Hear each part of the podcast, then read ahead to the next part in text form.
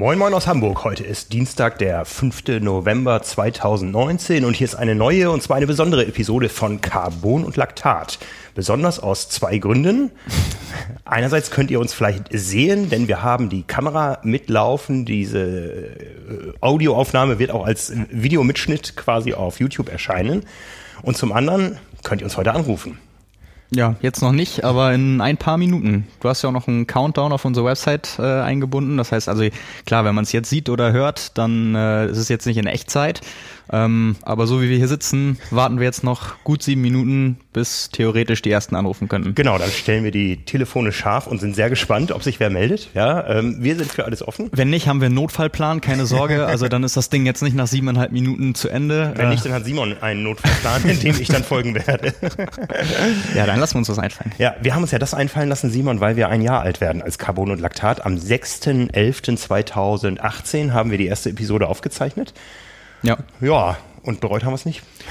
Nee, auf gar keinen Fall. Das war jetzt auch echt für mich nochmal so ein, so ein bisschen Anlass, auch zurückzudenken, wie das bei uns losging insgesamt mit Podcasts, ähm, mit dem Format Triathlon Talk, was ja vorher gestartet ist und auch äh, so diese Überlegung, wie nennen wir das Format, was wir jetzt hier seit einem Jahr machen. Wir sind ja echt so gestartet, dass wir uns überlegt haben, ähm, das ist ja quasi etwas, was irgendwie noch fehlt und wo wir auch gesagt haben, wir sind davon überzeugt, weil wir das selbst gerne konsumieren würden, weil wir, mhm. weil wir glauben, das ist etwas, weil, oder, oder mein Hauptargument in dem Fall war ja auch immer, wir kommen hier jeden Tag zur Arbeit und Triathlon ist omnipräsent. Wir haben die Leute, mit denen können wir uns unterhalten.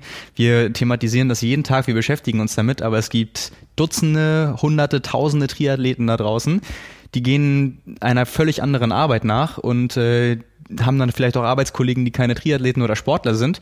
Und ähm, ja, die verfolgen das dementsprechend nicht jeden Tag stundenlang und sind dann vielleicht froh, wenn sie da jemanden haben, der sonst nicht im Alltag vorkommt, mit dem sie sich abseits vielleicht von den Trainingszeiten oder von Trainingspartnern mal entweder austauschen können oder wo sie das dann, dann so einen Anknüpfungspunkt haben.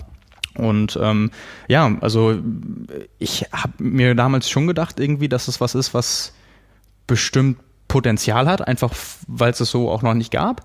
Und ähm, weil ich davon überzeugt war, dass dieses Angebot, was wir damit schaffen wollten, einen Überblick zu geben über die Szene, Dinge zu diskutieren und mhm. von verschiedenen Perspektiven zu beleuchten, dass es eine sinnvolle Sache ist. Ja. Und ähm, ja, dass es jetzt dementsprechend so gut ankommt, hätte ich jetzt auch nicht gedacht, äh, reingemessen zumindest an, der Leut an den Leuten, die uns zuhören, an der Anzahl. Aber umso mehr freut man sich ja. ja. Aber deswegen, auch für mich nochmal so ein Anlass irgendwie zu überlegen, es ist ja meistens so bei einem Jubiläum, wo ist man gestartet, was ist währenddessen alles passiert, wo stehen wir jetzt und ja. ja. Das äh, nimmt so ganz an. Man ist auf einmal auf einer anderen Mediendimension unterwegs. Ich habe gestern mit einem Hörer telefoniert, mit Björn, der uns wahrscheinlich auch wieder heute hören wird, der uns ein bisschen Einblicke gegeben hat über das, was wir letzte Woche besprochen haben, äh, CBD-Öl, Opiate in den USA, Gesundheitssystem und so weiter.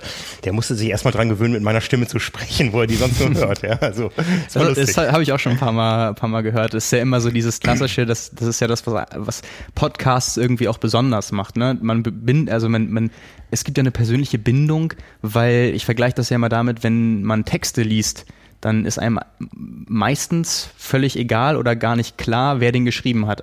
Außer in zwei Fällen. Es ist besonders gut oder es ist besonders schlecht.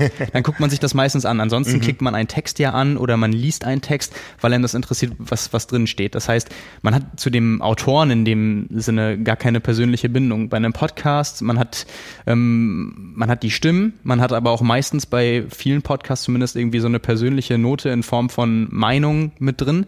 Das heißt, man, man bindet sich ja ganz anders, sage ich mal, an die Person. Man, man baut überhaupt erstmal eine Verbindung auf, die sonst gar nicht da ist. Ja. Und ähm, das ist natürlich auch irgendwie, wenn, wenn man dann gesagt bekommt, gerade durch dieses, durch, durch den Audiokanal, der sonst ja immer äh, präsent ist bei den Leuten, die dann sagen, ja, ich höre dich immer, wenn ich zur Arbeit fahre oder ich höre dich auf der Rolle oder beim Laufen oder so. Ähm, wenn man die dann persönlich trifft, ähm, ja, ist umso schöner. Für mich ist es immer noch sehr befremdlich, dass man dann so diese Blicke be äh, bekommt, so, ach, der, den ich sonst immer höre, der steht jetzt vor mir. Aber ich bin, ich bin ganz ehrlich, das ist, ähm, das wäre für mich genau das Gleiche, wenn ich jemanden von den Podcasts treffen würde, die, die ich sonst höre und die ich sonst auch ja, noch ja, nie gesehen ja, habe oder sonst nicht sehe. Und dann bei einer Veranstaltung oder im Alltag, wenn die mir über den Weg laufen, wäre meine Reaktion die gleiche. Von daher, es ist nicht so weit weg, aber es ist für mich trotzdem immer noch wir ungewöhnlich. Haben, wir haben ja gerade das gleiche Aha-Erlebnis gehabt. Äh, du in Bremen ich in Braunschweig, wir haben die drei Fragezeichen gesehen. Oder war das bei dir noch nicht? Doch, doch, das war, ja, ja, genau. Äh, wo auch die Stimmen kennt man, also seit der Jugend eigentlich. Und jetzt hat man die live vor sich auf der Bühne gesehen. Ich fand's großartig. Ja, ich bin ja, ich bin ja wirklich ein bekennender und großer Fan insgesamt vom Hörspiel, aber auch einfach davon, weil ich das immer schön finde.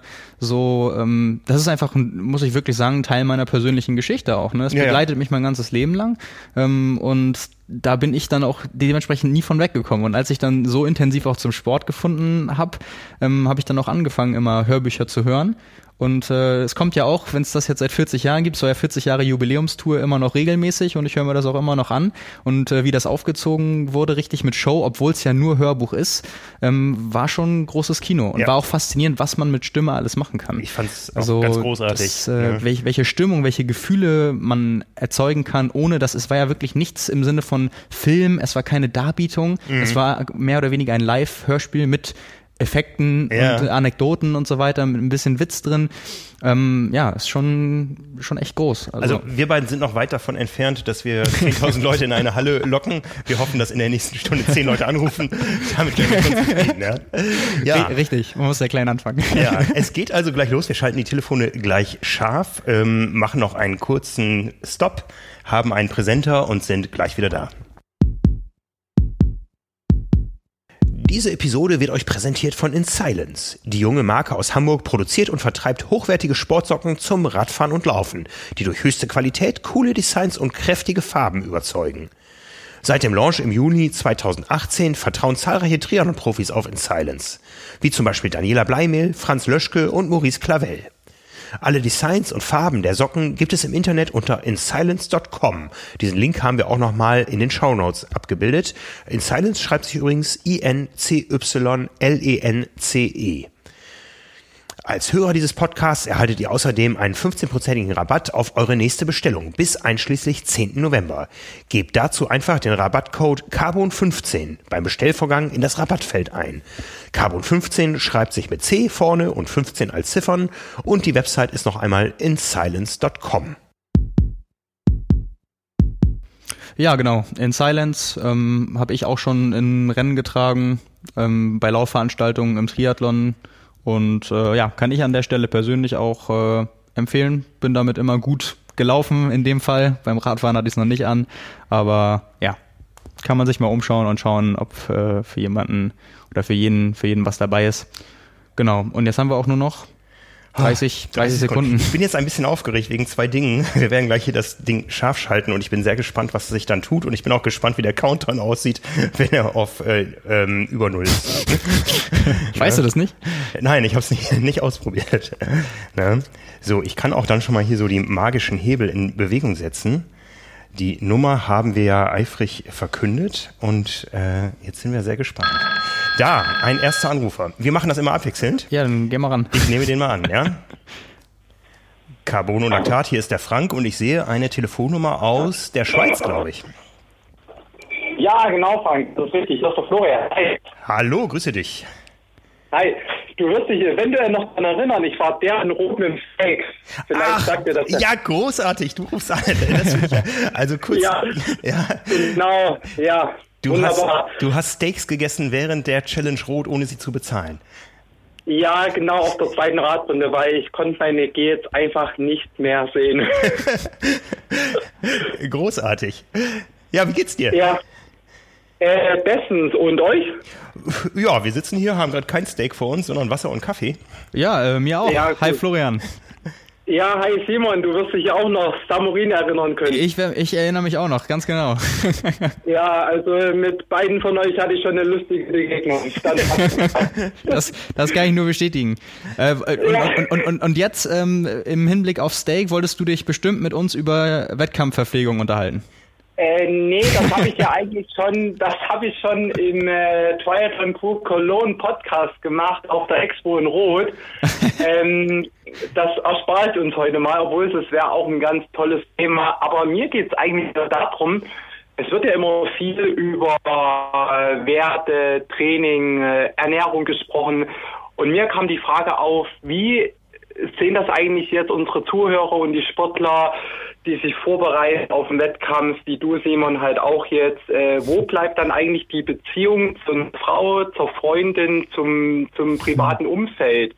Redet man dann nur noch über Training, über Wattwerte, über Pace, über den Wettkampf und geht dann vielleicht auch das Menschliche verloren, dass man halt dann mal seine Freundin oder seine Frau fragt, wie war ihr Tag, wie geht's den Kindern, was wollen wir machen?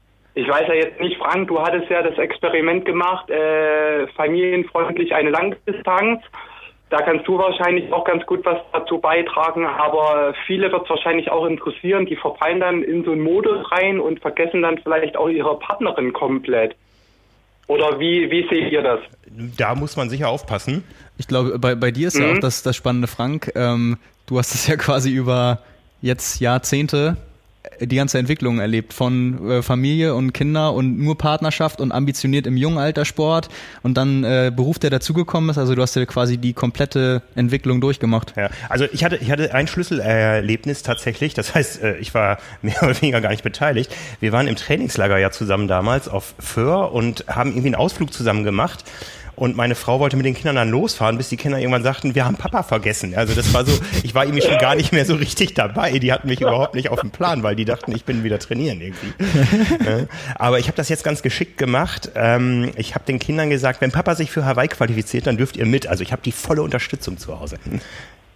Ja, das ist schon mal clever, clever eingebunden, dass man den halt immer, dass man den halt immer das, äh, das Zeichen gibt, die, die, die haben halt einen Anteil daran und nicht, dass die halt so außen vor stehen und dass man die halt nicht braucht. Ja, also man muss einfach sehen, dass man, dass man die Zeiten, die man gemeinsam hat, auch richtig nutzt und äh, die ja. Zeiten, die man nicht gemeinsam hat, wie zum Beispiel früh morgens ab 5.30 Uhr trainiere ich gerne, wo die Familie noch mhm. schläft, äh, da kann man schon mal was machen, sollte dann auch dafür sorgen, dass man mehr oder weniger Zeit gleich mit den Kindern ins Bett geht.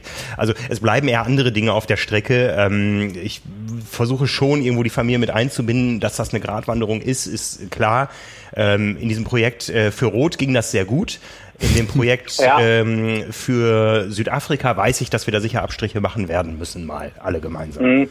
Für Hawaii, genau. für die Kinder. Und was, was würdest du jetzt halt, ich meine, es gibt ja auch, auch junge äh, Zuhörer, die jetzt vielleicht nur eine Freundin haben und vielleicht gerade ihre Sturm- und Drangzeit haben, hm. Mitte 20, Anfang 30 und äh, die blenden halt ihre Partnerin komplett aus und die kommen dann halt nach Hause und die Freundin hört dann nur noch irgendwas über Wattzahlen, über Pace und die kann dann mit null anfangen und man verliert sich dann selber als Sportler so in dem in dem Fokus drinne, dass man wirklich vergisst halt seine Freundin dann mal zu fragen, wie es ja eigentlich geht, was sie empfindet, was sie gerne machen möchte. Die hat vielleicht gar, die hat damit vielleicht gar nichts zu tun. Ja, ganz ganz, ganz wichtig sicher, ne? Ja, aber ich, ich, ich frage mich gerade so ein bisschen, wenn, mh, mm, wenn man wirklich eine Partnerin in dem Fall haben sollte, die mit Triathlon gar nichts zu tun hat, weiß ich auch ja. nicht, ob das die Person ist, mit der man sich dann über sowas in, so intensiv austauscht. Ich könnte mir ja vorstellen, dass es dann irgendwie eher darum geht,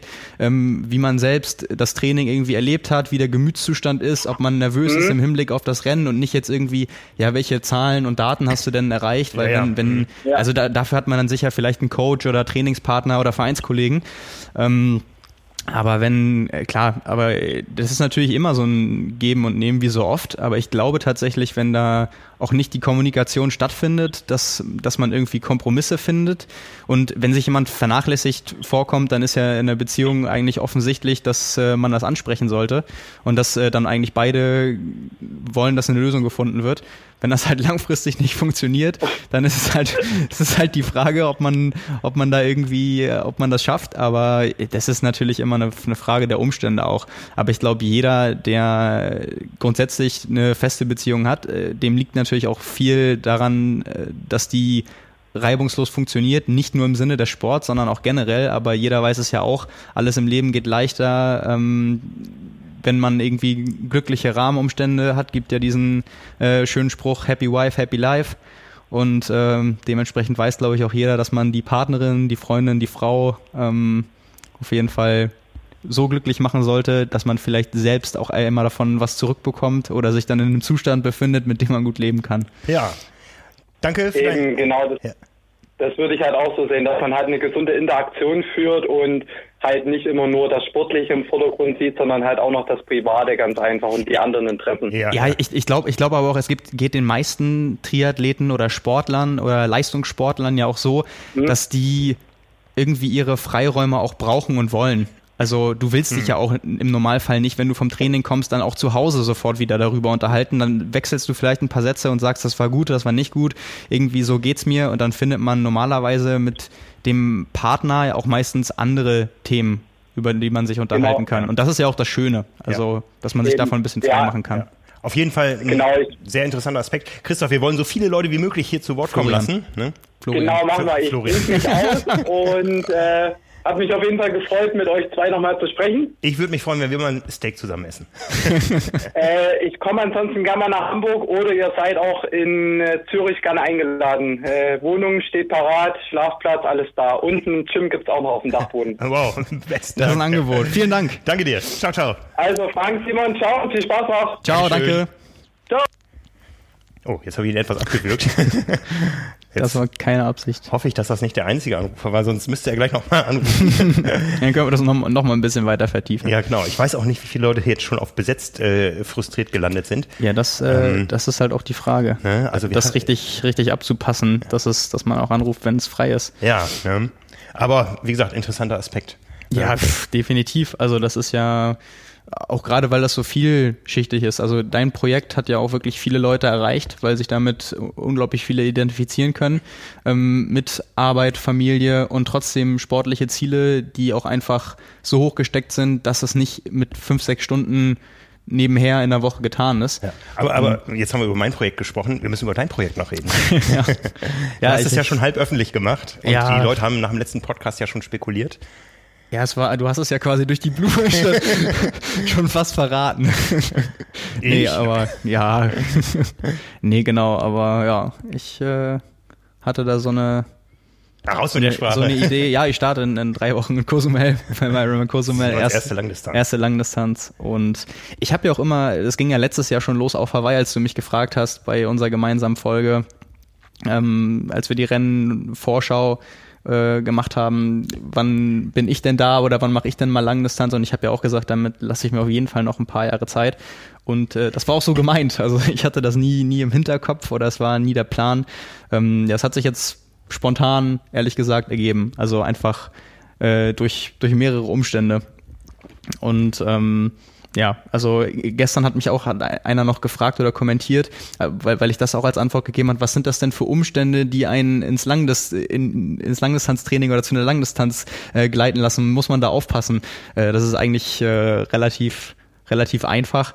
Ähm, nächstes Jahr ist das letzte Jahr für mich in der jüngsten Altersklasse, sprich, wenn ich da auf der Langdistanz auch äh, nochmal starten will, muss es entweder Ende dieses Jahr oder nächstes Jahr sein. Und ich habe immer gesagt, ich will auf gar keinen Fall in dem Alter für eine Sommerlangdistanz trainieren, weil dann gehen zu viele Monate auch äh, im Frühjahr, äh, im, im Sommer dafür drauf, äh, wo ich denke, dass das Training für Grundschnelligkeit und kürzere Distanzen für mich wichtiger ist, weil das kann man nur bis zu einem gewissen Alter. Ich kann das jetzt noch. Ich kann noch bei allen Disziplinen ähm, Grundschnelligkeit aufbauen, auf den kürzeren Distanzen schneller werden. Und äh, man sagt ja auch so schön, irgendwie ausdauernd geht immer. Das äh, kann man auch noch bis Mitte 30, Ende 30 machen, wenn man denn so lange auch Lust 45. hat. ja, genau, aber auch, auch einfach Höchstleistung und Peak, sage ich einfach mal. Äh, theoretisch wäre das halt lang möglich, aber ähm, diesen Sprung auf die kurzen Distanzen, das kriegst du dann halt nicht mehr hin. Ähm, deswegen habe ich mir immer gedacht, okay, im, im, Sommer mache ich auf gar keinen Fall eine, eine Langdistanz, da ist mir das Training über die Monate zu wichtig. Sprich, ähm, ja, wäre es jetzt, wenn ich doch noch gewollt hätte oder so wie ich es jetzt mache, in, in der jüngsten Altersklasse nochmal zu starten bei einer Langdistanz, äh, wäre jetzt nur oder wäre jetzt der letzte Winter, wo es möglich gewesen wäre. Und ähm, ja, so ist es jetzt letztendlich auch gekommen. Und ähm, ja, dadurch, dass ich äh, bei mir steht ja immer noch im, im Raum, dass ich vielleicht irgendwann nochmal studieren möchte. Und äh, weil ich das dieses Jahr nicht angefangen habe, sondern jetzt erstmal hier bin und nicht an Semester oder irgendwie gebunden bin, habe ich auch die Freiheit, ähm, das machen zu können mit äh, Urlaub und Planung und äh, das wäre sonst wahrscheinlich nicht so einfach möglich. Und ja, alles zusammen mit der schönen Location. Cozumel ist, glaube ich, eine Insel, da lässt sich's aushalten. Ähm, ja, hat mich dann dazu bewogen zu sagen, okay, dann passt das jetzt alles zusammen. Ich habe die Zeit, ich habe die Freiheit. Ähm, ich war noch nie in Mexiko. Ich äh, mach das jetzt, weil das so ist. Jetzt, jetzt passen alle Umstände und wenn ich es jetzt nicht mache und es dann irgendwann vielleicht nächstes, übernächstes Jahr oder so dann äh, nicht mehr machen kann oder auch dann nicht mehr in der Altersklasse bin, dann äh, ärgere ich mich und sage im Nachhinein, ach hätte ich das mal gemacht damals. Und äh, das würde ich vermeiden und deswegen habe ich gesagt, äh, mache ich das relativ spontan. Ich hatte nach Nizza noch Lust zu trainieren. Die Form war, war gut und ja, ähm, ja und habe mir dann halt gedacht, mit der, letztendlich ist es ja eine Notfallvorbereitung. Ich habe ein paar lange Dinger gemacht, aber das waren jetzt irgendwie vier Wochen Training ähm, in, in Summe, die dann halbwegs spezifisch dabei rausgekommen sind, minus der zwei Wochen auf Hawaii halt, wovon ich auch noch anderthalb Wochen wirklich krank war. Ähm, von daher der, der, der, sagt das so einfach, ne? Also dein letzter langer Lauf waren 37 Kilometer. Ja. Davon bist du die letzten fünf mit einem 330er Schnitt gelaufen. Ja, ein bisschen drüber. Ich glaube 335. Ja, das ist dann auch nicht. Also. Aber, ja, aber das äh, gut laufen laufen kann ich ja. ähm, es ist ja auch, wenn, wenn man beim Laufen eingeht bei einer langen Distanz. Also ich sag ja auch immer, äh, also andere joggen auch schneller als ich gehe. Also man muss das Ding halt auch durchlaufen und ich glaube halt nicht zum Beispiel, ganz egal wie das laufen wird, das ist bei mir, bei mir ist nicht das Laufen das Problem. Wenn ich beim Laufen eingehen sollte oder sogar anfangen muss zu gehen oder sonst irgendwie, dann würde es eher daran liegen, äh, dass ich auf dem Rad nicht gut genug vorbereitet war oder mich überzockt habe. Also ich glaube selten, dass das dann wirklich an der Laufform oder Laufleistung liegt, sondern eher an der Vorbelastung und am Radfahren. Und davor habe ich auch am Abstand, äh, mit Abstand am meisten Respekt. Und natürlich vor, vor der Hitze. Also es ist einfach so, heiß da, wenn ich daran da irgendwie gucke und ähm, daran gehe mit dem Gedanken, dass ich dann neun Stunden irgendwie mit einem Großteil oder Hälfte der Zeit bei über 30 Grad und auch relativ hoher Luftfeuchtigkeit, das ist halt auch noch die nächste Herausforderung. Mm. Und die mhm. ganzen Sachen mit Verpflegung, was man auch nicht einfach simulieren weiß, kann. Was kommt. ja, ich weiß, ja, ist es, ist ja wirklich so. Also ähm, ich gehe da natürlich ambitioniert äh, ran, weil das kennt ja irgendwie auch jeder. Man braucht ja auch Ziele, sonst kann man sich nicht, nicht motivieren. Das ist ja immer das Wichtigste. Und ähm, von daher sage ich jetzt nicht, ich will da einfach nur, also natürlich will ich erstmal ins Ziel kommen, aber ich gehe da schon hin mit dem, ich sag mal, Traum oder Wunsch, äh, mich zu qualifizieren. Ich glaube irgendwie dieses Jahr ein 73 äh, in 3,57 gemacht. Ähm, wenn ich jetzt da hingehen würde und sage in der, in der jüngsten Altersklasse, ja, ich will das nur irgendwie ins Ziel bringen, muss ich erstmal machen. Ich habe mhm. super Respekt davor. Ähm, aber ich, damit könnte ich mich schwer motivieren im Training. Ich muss im Training dann irgendwelche Bilder haben, irgendein Ziel, irgendeinen Traum, ähm, mit dem ich mich motivieren kann. Und das ist in dem Fall natürlich ganz klar die Quali. Auch wenn das in, in dem Fall wahrscheinlich heißen würde, dass ich meine Altersklasse gewinnen müsste. Ähm, kann schiefgehen, dann kann auch voll schiefgehen. Also es, wie gesagt, es ist auch einfach, es war nie ein Hauptwettkampf oder so. Ich gehe das Ganze, solange es geht, auch wirklich sehr entspannt an. Wie, wie, ähm, wie, wie war die Siegerzeit in deiner Altersklasse im letzten Jahr? Habe ich noch nicht geguckt. Ich gucke auch nicht auf die Startliste. Das, das mache ich nicht. Simon hat noch nicht geguckt, aber wir haben ja einen Rechner vor uns. ja, das, du, weißt ja auch, gerade in der jüngsten Altersklasse, ähm, das kann so schwanken, weil wenn es nur einen Slot gibt, da, da reicht auch ähm, halt ein richtig guter Mal und dann, ja. bist, dann bist du raus, ganz egal wie viele andere ähm, da sind. Das ist ja beim 73 genau das gleiche. Du musst ja nicht hingucken. Ich, ich gucke nur rein und äh, oh, aber in diesem Moment klingelt das Telefon. Ähm, Dann gehen wir doch ran. Das ist jetzt dein Anrufer. Dann nehmen wir ihn an. Willkommen zum Carbon- und Laktat-Jubiläum. Hier spricht Simon, mit wem spreche ich? Oh. Jetzt haben wir ihn in der Leitung. Jetzt, äh, ja, hi. Willkommen zur Jubiläumsausgabe von Carbon und Laktat. Mit wem spreche ich? Hier ist Simon. Hi, Simon. Grüß dich, Simon. Hi. Hi. Ja, das ist ja überraschend, dass ich da sofort und spontan durchkomme, Mensch. Äh, Gibt es keine Anrufer? Gibt es zu viele oder hatte ich einfach nur Glück? Wir wissen nicht, wie viele gerade beim äh, Anrufer zuvor auch versucht haben anzurufen und dann quasi auf a, bei Besetzt oder auf der Mailbox gelandet sind, aber du bist auf jeden Fall jetzt durchgekommen. Total super, total super. Ja, ich freue mich auch, dass äh, ihr so eine Chance anbietet, ich dies Jahr sowieso besonders Triathlon geflasht bin. Äh, also was mich dies Jahr besonders begeistert hat, deswegen freue ich mich, dass ich euch dafür äh, danken kann, waren die Kona Dailies äh, in der äh, Vorwoche vor dem Wettkampf auf Hawaii. Das war wirklich großartig. Äh, das hat richtig viel Spaß gemacht. Ja, Dankeschön. Hier ist der Frank. Ich bin auch in der Leitung. Wir wechseln uns immer ab mit, den, mit dem Annehmen der Anrufe. Ja, äh, danke, das, Das ist hören wir natürlich sehr gerne. Ja, also vor allem über die Hemden haben wir uns auch gefreut. Nee, äh, Hintergrund ist auch, wir waren im August tatsächlich drei Wochen auf Hawaii, äh, nur für Urlaub, äh, ein bisschen laufen, ein bisschen schwimmen. Und äh, insofern war das so ein bisschen zwischen äh, Wettkampfvorbereitung für, äh, für Hawaii, also für Gucken und äh, für uns wie eine Urlaubsnachdokumentation. Das war echt klasse. Also hat echt ganz, ganz viel Spaß gemacht. Von daher Glückwunsch dazu und Glückwunsch zum zweiten und herzlichen Dank für die Show. ja, äh, äh, Dankeschön. Erzähl noch ein bisschen von dir. Du, du bist selber auch schwer aktiv und träumst selber davon, vom Hawaii-Finish? Ja, also ob, ob Hawaii nochmal was wird. Also ich war bisher nur bis zur Mitteldistanz unterwegs und bin da so, so zwischen Job und Familie mit Mitteldistanz dann auch ganz gut ausgelastet. Äh, noch mehr olympischer, aber wer weiß, unser Sohn ist 14, äh, irgendwann ist er mal aus dem Haus und dann habe ich vielleicht noch mehr Zeit. Der, der muss mitmachen. ja, äh, ja, meine Frau macht mit, also von daher kann ich mich nicht beschweren. Also alles gut. Ja, das ist ja super. Wo, wo kommst du her? Aus welcher Ecke? Aus Ulm. Aus, Ulm. Wir nähern uns Genau. langsam dem Norden. Der erste Anrufer kam aus der Schweiz eben. Ja. Okay. Ich war letzte Woche äh, ein paar Tage auf Urlaub in Hamburg, von daher äh, weiß ich wenigstens, wie der Norden aussieht. Äh, Momentan grau. ja. Ja, letzte Woche war deutlich schöner. Das Ja. stimmt. Wie lange machst du schon Triathlon?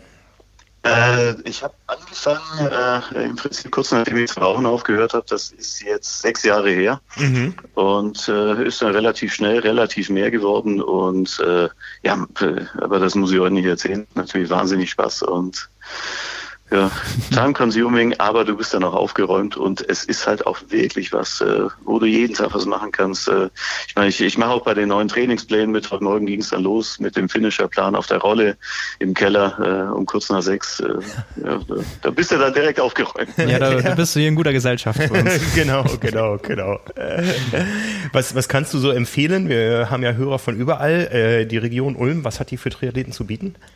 Ja, für, für Triathleten ist da relativ wenig. Da sind wirklich nur kleine Wettkämpfe. Es gab mal in Ulm den Versuch, den Triathlon gab es dann auch drei, vier Mal. Mit dem Dani Unger damals ist das aufgezogen worden, aber das ist dann aus Kostengründen gescheitert. Also wenn ich was richtig Nettes haben will, dann bin ich eher in Heilbronn. Da waren wir äh, letztes Jahr und, und vorletztes Jahr oder ich meine, Kraichgau ist dann auch nicht weit sind dann so die Schönen in der Ecke, so ein paar andere gibt's auch, ist im Heimverein, ne? den Ehrbacher Triathlon, den gibt's seit seit äh, über 20 Jahren. Das ist dann schon auch was Schönes, aber das sind halt ganz kleine Veranstaltungen. Und Insofern ist ist so zwischen äh, dem Allgäu-Triathlon und dem Heilbronner und dem Kraichgau äh, dann so ein bisschen was für kleinere Veranstaltungen. ja, und wenn du jetzt nach dem Finisherplan trainierst, was ist dein Saisonhighlight im nächsten Jahr? Ähm, also ich werde hier, das ist auch ein lokaler, wahrscheinlich eine Mitteldistanz machen in Lauingen, auch ein kleiner Triathlon, aber das sind schwäbische Meisterschaften, ein bisschen bayerische Meisterschaften und so weiter. Und äh, ich will dann im nächsten Jahr auf jeden Fall mal Kraichgau machen. Äh, äh, um, um da auch mal eine Mitteldistanz zu machen, äh, habe ich vor drei Jahren in Heilbronn beispielsweise gemacht, die Mitteldistanz und Kraichgau ist da auch noch ganz oben auf meiner Bucketlist, aber jetzt nächstes Jahr erstmal so die kleine Mitteldistanz hier in Lauingen, im Bayerischen. Ja, viel Erfolg dabei. Äh, Eine Dankeschön. Frage noch. Du hast Urlaub in Hamburg gemacht. Du warst nicht zufällig auf Fanreise mit dem VfB Stuttgart hier, oder?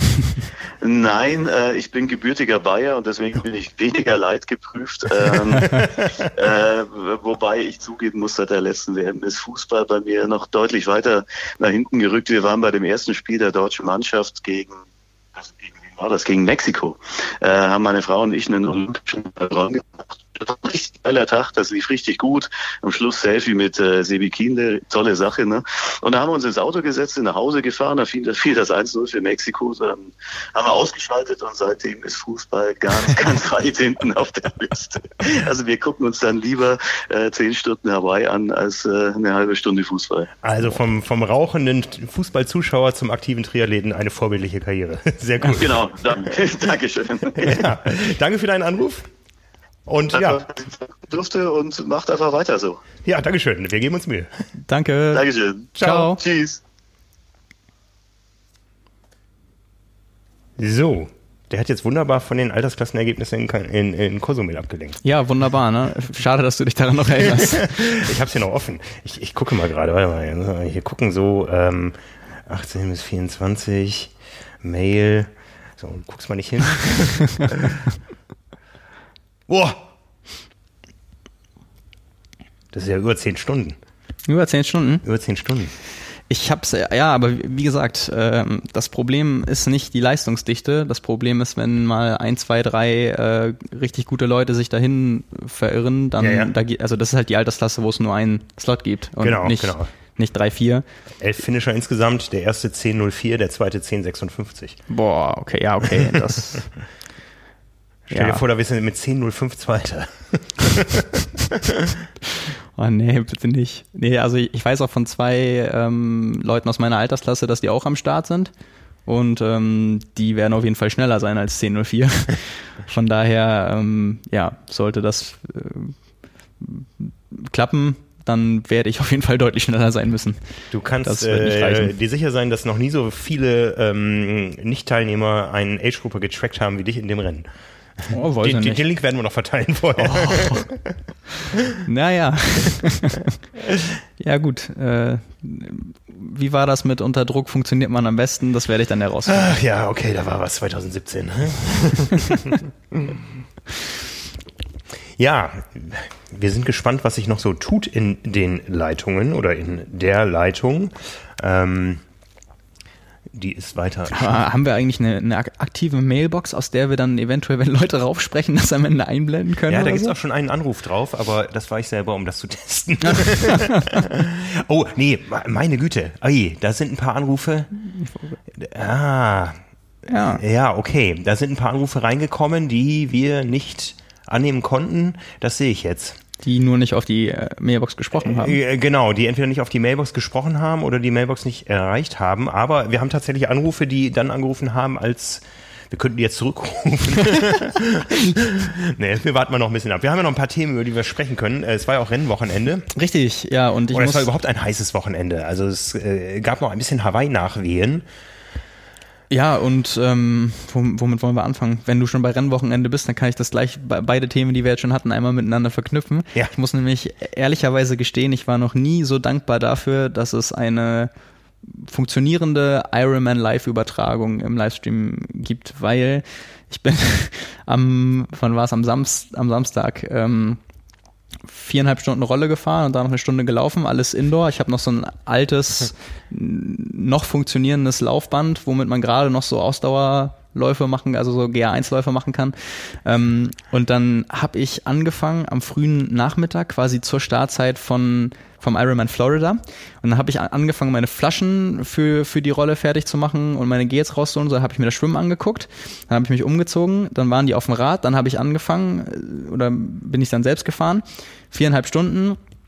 Habe mir das komplette Radfahren angeguckt, dann sind sie vom Rad abgestiegen, dann habe ich kurz umgesattelt aufs Laufband, habe dann eine Stunde beim Laufen geguckt und dann mit äh, kurz mal Getränke nachfüllen und so weiter, dann war ich durch und äh, bin dann duschen gegangen, habe meinen Laptop äh, in dem Fall dann mitgenommen, bin aus der Dusche gekommen und zehn Minuten später war Joe Skipper im Ziel. Das heißt, ich, ich habe wirklich bei beim Training bei knapp sechs Stunden äh, Indoor-Koppeleinheit nichts anderes gemacht, außer den Ironman zu gucken und hatte das auf volle Lautstärke, habe mir dann immer angehört, was Greg Welch zu erzählen hatte und habe wirklich mal kein Hörbuch, keine Videos, keine Musik. Ich hatte einfach Ironman Livestream nebenbei laufen auf laut und habe mir quasi einen kompletten Ironman live angeguckt und es war super, es war kurzweilig, kann ich wirklich nur sagen. Es war Was man so macht bei einer sechs Stunden Koppeleinheit Indoor. Yes.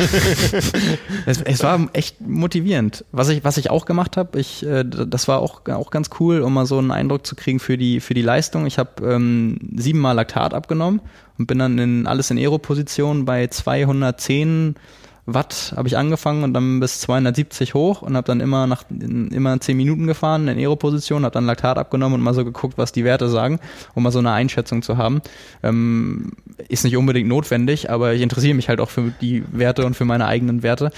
Und ähm, ja, wenn man sich so nebenbei dann ein bisschen damit beschäftigt, ein Rennen live guckt, äh, was nochmal mehr motiviert, als irgendwie sich einen Film oder so anzugucken, finde ich jedenfalls, ähm, und dann irgendwie sowas nebenher noch macht, dann geht die Zeit doch schnell rum. Ich war am Ende erstaunt, ähm, wie schnell das vorbeiging. Gab auch schon andere Rolleneinheiten, die, die kürzer waren und mir noch länger vorkamen, aber das, das hat wirklich gut funktioniert. Und das Rennen war halt auch äh, super unterhaltsam, um jetzt einmal den, den Übergang zu schaffen. Wie groß war die Pfütze nachher unten drunter? Das ging. Ich habe äh, Ventilator angehabt äh, und das war überschaubar. Also Sechs Stunden Indoor-Koppeleinheit und das nicht mal in einem äh, in einer Fitnesshalle, wo man noch irgendwo äh, Raum und Luft hat. Ja, nee, das wäre ja, da ich, wäre mein, ich gehe auch immer in meinen Keller runter, aber nach eineinhalb Stunden, egal wie gut das Programm ist, was da läuft, äh, reicht's dann auch. Ja, gut, muss man halt, muss man halt wollen oder wie auch immer. Aber ja, ich weiß, ich weiß, dass es kommen muss, ja, weil wie gesagt, mein mein Rennen ist auch ein Winterrennen und ja. das wird nur Indoor gehen. Ich bin gerade dabei, mich für ein Trainingslager zu entscheiden, ja. ähm, aber ja, ähm, ja. ja, aber Ironman Florida. Joe Skipper hat gewonnen. Genau, Joe Skipper hat gewonnen live. und ähm, das, also das, das komplette Rennen, oder man muss ja erstmal dazu sagen, Ironman Florida war ja lang ein Profirennen mhm. und ähm, seit 2013 jetzt das erste Mal wieder und zwischendurch. Nur für die Männer, glaube ich. Ne? Genau, nur für mhm. die Männer und zwischendurch nur ein Age-Grouper-Rennen. Dafür wird dieses Jahr am, am 24.11., was auch das Renndatum von Cozumel ist, äh, der Ironman Arizona dieses Jahr nur ein Frauenrennen sein, als, als Ausgleich quasi. Und in Florida gab es zwei äh, Slots und ähm, ja, äh, schon immer ein sehr, sehr schneller Kurs gewesen, gerade der Radkurs. Also äh, da vor schon die, die Bestzeit auf 180 Kilometer und der Kurs ist wirklich genau, das hat man danach echt auch in allen Aufzeichnungen gesehen. Ich glaube, äh, äh, 403 und 404 ist Andrew Starikovic vorher da schon gefahren und der war auch dieses Jahr wieder am Start. Der hat ja seinen äh, Hawaii-Start dieses Jahr einen Tag vorab sagen müssen, weil er sich einen Infekt äh, geholt hat auf Hawaii und ähm, ist dann eine Woche vor dem Rennen in Florida beim Ironman 73 Waco in Texas äh, Zweiter geworden und hat auch im Laufen echt zugelegt. Also der ist in Nizza bei der Ironman 73 WM äh, schon 1,16 gelaufen, was für ihn wirklich bei seiner Radleistung ziemlich gut ist und auch in Waco ähm, oder Waco, ich weiß nicht, wie man es ausspricht, war da noch nie, auf jeden Fall in Texas, ähm, ist er 1,19 gelaufen und das auf einem ziemlich anspruchsvollen Kurs, also nicht mal drei Minuten langsamer als Sieger Sam Appleton. Und ähm, dementsprechend war das schon vielversprechend. Also so diese Zeit, wo man sich sicher sein konnte, der fährt einen Radrekord und, und geht dann die zweite Hälfte. Die Zeiten sind auch vorbei und er ist auch tatsächlich 2,58 gelaufen, was für ihn sehr, sehr ordentlich ist, wenn man bedenkt, dass er fast immer mit 10 Minuten Vorsprung oder mehr vom Rad steigt. Mhm. Hat aber am Ende nur für Platz drei gereicht, sprich äh, ganz knapp an der, was heißt ganz knapp, es waren doch mehrere Minuten, aber ja, um einen Platz an der Hawaii-Quali vorbei. Und äh, ja, gewonnen haben oder hat, hat Joe Skipper vor Ben Hoffman und äh, das war wirklich beeindruckend, weil auch wenn es ein schneller Kurs war, ähm, am Ende Joe Skipper eine 7,46 und äh, Ben Hoffman zwei Minuten genau langsamer, 7,48. Das sind schon Zeiten, ganz egal wie schnell der Kurs ist, wenn der nicht fünf Kilometer zu kurz auf dem Rad und zwei Kilometer zu kurz beim Laufen ist, dann mhm. muss man das überhaupt erstmal irgendwie hinkriegen. Ich habe auch gesehen, sehr starke Age-Grouper-Zeiten, auch viele Altersklassen, die unter neun Stunden weggegangen sind. Ja, ja. ja. das habe ich mir danach auch nochmal angeguckt. Das war wirklich auch äh, offensichtlich ein grandioser Tag. Mhm. Ähm, generell von den Bedingungen sowohl beim Radfahren als auch klimatisch dann fürs Laufen äh, nicht so schlimm. Das sieht man allein daran, weil etliche Rekorde aufgestellt wurden. Also die, die 746 von Joe Skipper war ein neuer Streckenrekord äh, generell. Ähm, auf dem Rad ist äh, Andrew Starikovic 40109 gefahren, also hat seinen oh. eigenen Radstreckenrekord eingestellt. Mhm. Hat nicht so viel gefehlt bis zur vier Stunden Marke. Und ähm, beim Laufen, und das war wirklich äh, phänomenal, ähm, Ben Hoffman, der 2,36 gelaufen ist. Und dann habe ich natürlich gleich erstmal geguckt und, und Joe Skipper, der 2,39 gelaufen ist. Der allerdings auch schon 2,38 hochgelaufen ist, 2016 in Rot, als Jan Frodeno die Weltbestzeit aufgestellt hat. Aber habe ich mir natürlich gleich erstmal irgendwie die Mühe gemacht, bei Strava danach zu gucken, ähm, gibt es Aufzeichnungen von Age-Groupern, von Profis, ähm, wie war es da bei den Strecken?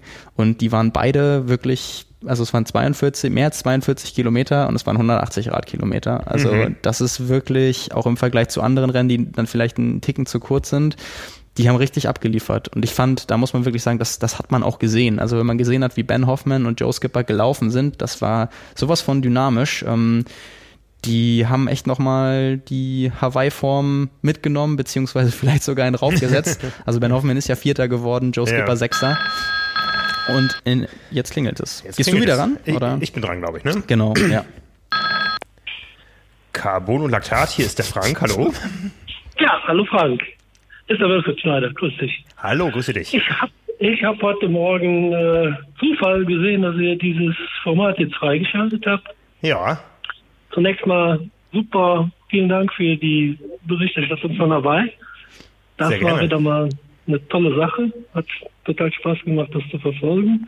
Hat auch Spaß gemacht, das zu produzieren. Ne? ja, auch, auch die Themenauswahl war schon toll. Ähm, was mir so ein bisschen fehlt in dem ganzen Triathlon-Zirkus ist so eine, äh, ein bisschen mehr Information und äh, Unterstützung bei der Ernährungsfrage. Ja. Ja, ihr habt ja einen Podcast dazu, ähm, der regelmäßig läuft, der doch dann sehr speziell geht. Und mir geht es ein bisschen mehr um die um, um diese Alltagsanwendung bei Ernährung und Training. Habt ihr da was geplant? Gibt es da irgendeine Möglichkeit, ja?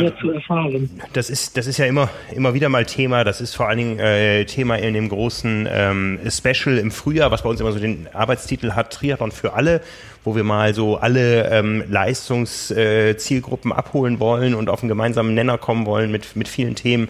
Da ist Ernährung immer ein großes Thema. Ist immer schwierig, ähm, so die, die, die großen Basics immer, immer wieder regelmäßig zu bringen. Ja, das äh, ja. machen wir uns auch immer wieder bewusst. Wann, wann haben wir das letzte Mal das gemacht und wann ist es wieder Zeit? Ähm, da haben wir sicher auf unserer neuen Website auch noch mehr Möglichkeiten, das mal irgendwo strukturiert zum Wiederfinden, ähm, so, so als Tutorial, wenn man, wo man jederzeit einsteigen kann, ähm, abzulegen. Ich gebe dir da recht, ja. unser, unser ähm, Ernährungstutorial, was wir momentan laufen haben mit äh, Caroline Rauscher, da geht schon sehr, sehr ins Eingemachte. Ja, sie ist ja auch da ja, durch und genau. durch Wissenschaftlerin. Äh, wir haben ein paar Bücher zu dem Thema gemacht, aber ähm, ich, ich gebe dir da recht, glaube, ich glaube, wenn man da, da so irgendwie zu uns kommt und sagt, jetzt möchte ich die Basics der Ernährung ähm, erzählt bekommen oder erklärt bekommen auf dem aktuellen Stand, dann steht man erstmal äh, vor einem großen Fragezeichen, weil man nicht weiß, wo, wo man gucken soll. Ja, so ist das. man, man hat über Laufe der Jahre viele Erfahrungen gemacht, vieles ausprobiert, auch so die, nur der, der, rote Faden, der fehlt mir da so ein bisschen in, in, Begleitung zu einem Trainingsplan, den wir jetzt bei euch ja auch wieder äh, beginnen kann, ähm, so die Verbindung dazu herzustellen. Gerade auch intensive Trainingseinheiten, äh, was sollte man bei der Ernährung beachten, da, da fehlt mir so ein bisschen der Input. Ja, also da, da können wir dir schon mal sagen, dass wir das äh, sicher auch im, im Verlaufe des Trainingsplans thematisieren werden, dass wir da immer wieder ähm, zu einzelnen Einheiten sagen, ähm, so stellen wir uns eine optimale Ernährung rund um diese Einheit äh, vor. Also rund um die Einheit kann dann auch einen ganzen Tag oder mehr Zeitraum äh, erfassen oder auch wenn es dann Richtung Wettkampf geht, Richtung Trainingslager, da werden wir sicher dann noch sehr äh, konkret ins Detail gehen. Ja, super. Ja. Sehr schön. Simon, wolltest du noch was zu deiner Ernährung erzählen? Zu meiner Ernährung? Nee, nee ich habe ich hab mich jetzt gefragt, äh, geht es denn um, um, das, um die komplette Komplexität des Themas im Sinne von, wie sollte ich mich auch als Sportler im Alltag ernähren? Was ist die konkrete Wettkampfverpflegung, die Verpflegung im Training? Meinst du generell von allem so ein bisschen oder hast du schon, ja, nee, schon konkretere nee. Fragen? Ja, es geht schon, äh, wenn man, äh, wenn man voll im Erwerbsleben steht, die, die Sportlerernährung im Alltag. Das ist das Problem dabei. Mhm. Ernährungseinheiten im Alltag unterbringen, wie man das am besten auf die Reihe kriegt. Da macht mit der Wettkampfernährung macht so jeder seine eigene Erfahrung, mhm. hat so seinen Weg gefunden irgendwann über die Jahre. Aber so diese, diese Alltagstauglichkeit des äh, Essens, das ist mein großes Problem. Also da quasi alleine. Also, also, also, also quasi auch, auch, auch, auch in Kombination so ein bisschen mit Zeitmanagement? Genau, richtig. Mhm. Genau das ist es. Trainingseinheiten, Zeitmanagement, Ernährung, was ist da am besten kompatibel? Das ist so die, die große Unbekannte noch. Ja, Trotz ja. vieler Jahre Triathlon. Schließt sich auch an, an einen vorherigen Anrufer, wo es auch so um das Thema Familie ging. Also man möchte ja auch nicht ja. als als der Triathlet in der Familie irgendwo zum Außenseiter werden, indem man sich immer anders ernährt als der Rest der Familie. Das mag beim Frühstück gehen, wo der eine sein Brötchen isst, der andere sein Müsli. Aber so wenn es dann zu den Hauptmahlzeiten geht, äh, da sind dann doch die, nicht nur die Geschmäcker, sondern auch so die Ideen und Philosophien dahinter ganz unterschiedlich. Ja, genau, genau. Ja, schön. Ja, danke für, für den Input. Ich, ja. Dann wünsche ich dir, Frank, viel Spaß in Südafrika. Ich hatte letztes Jahr den 73 doch gemacht. Eine super schöne Location, wunderschöne Radstrecke freu dich drauf. Ja, das, äh, das tue ich jetzt schon. Ja. Wenn du den Podcast nachher hörst, dann wirst du auch äh, hören, dass ich nicht der Einzige bin, der jetzt auf die Langstrecke geht von uns beiden hier. ne? Da haben wir eben drüber gesprochen. Ähm, wie gesagt, das, das hörst du dann nachher, äh, wo wir es jetzt schon vorher besprochen haben. Lustiges Format, was wir hier gerade machen. danke für deinen Anruf. Ja. Alles klar, danke. Ciao. Tschüss. Danke, ciao. ja, jetzt hörst du hinterher, Jetzt was wir zu, vorher. Ja, Zurück in die Zukunft. genau, genau. Äh, vor in die Vergangenheit oder wie auch immer. Ja. Wie rum auch immer. Äh, ja. Ja, ich, äh, das ist ähm, jetzt, wo, jetzt, wo wir über die verschiedenen Themen hier auch so sprechen, wird einem, finde ich, Ein Anruf für dich. ja, dann ein Anruf für mich, ja, komm, dann nehmen wir den an. Ja, so, ich schalte frei. Carbon- und Laktat-Jubiläum, hier spricht Simon, hallo. Äh, moin, moin, Simon, ich bin's. Ähm, ich hätte eine Frage für euren Podcast, ähm, der da wäre, wer glaubt ihr wird der ähm, nächste Trainer von Patrick Lange? wer, wer, wer bist du denn? Du hast gesagt, ich bin's. Hier ist der Frank. Ähm, ich bin der Nick. Ich habe gerade den Namen nicht gehört. Wer bist du? Äh, Nick.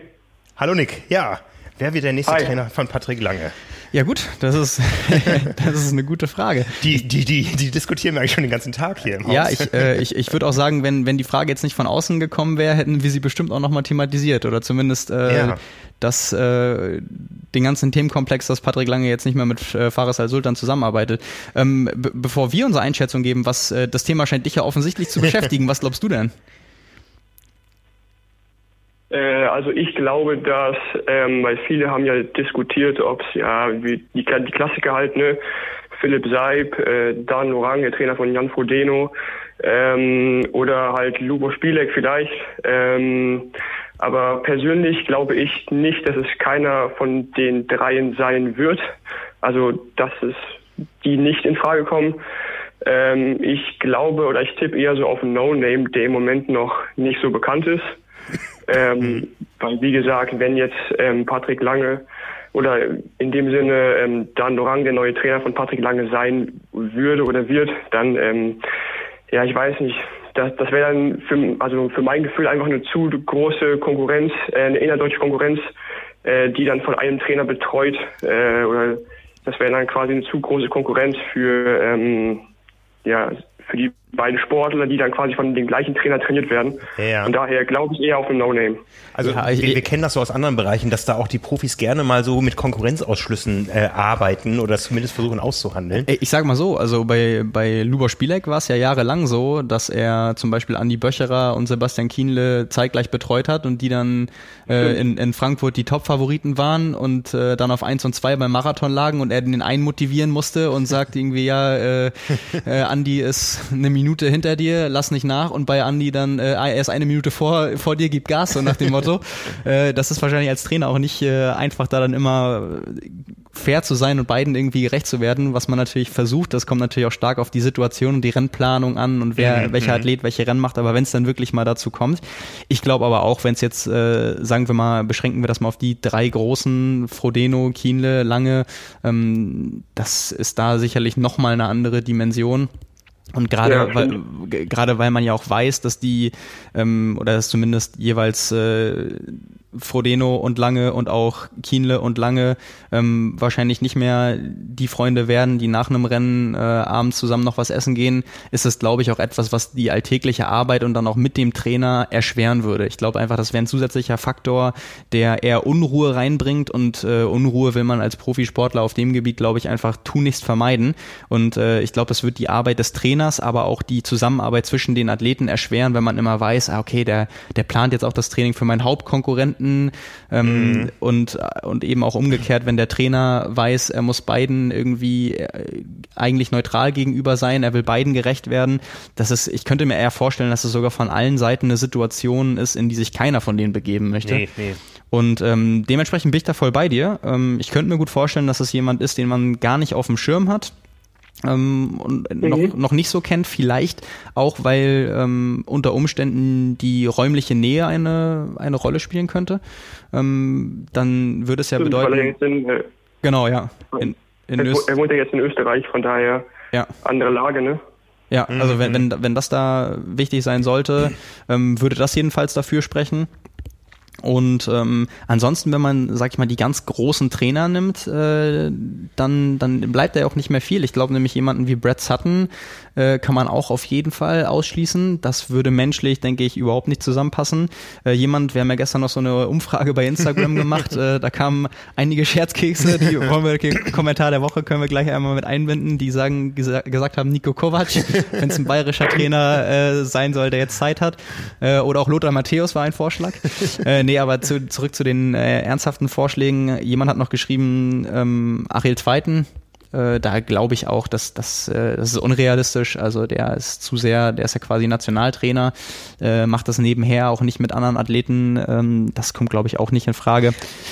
Aber die große Frage ist ja, muss es ein, ein Triathlon-Spezialist sein? Ja, wir, wir wissen, Patrick Lange kann laufen. Wir wissen seit diesem Jahr, Patrick Lange kann konkurrenzfähig schwimmen es fehlt am Radfahren. Vielleicht braucht er einfach auch nur mal ein Radteam um sich. Das wäre mal ein ganz neuer Weg. Naja, aber ich glaube, das, ich glaube, da wissen wir auch, dass das so nicht funktioniert. Ich meine, die Komplexität im Triathlon ist ja gerade die, dass du das nicht so runterbrechen kannst. Ja, aber das beherrscht Patrick Lange. Ohne Coach. Ja, kann man, so kann, man, ja. kann man das so sagen, findest du? Ich, ich, ich finde, hm. ich finde, ich, das könnte ich gar nicht beurteilen, weil ich nicht weiß, wie sein Training aufgebaut war.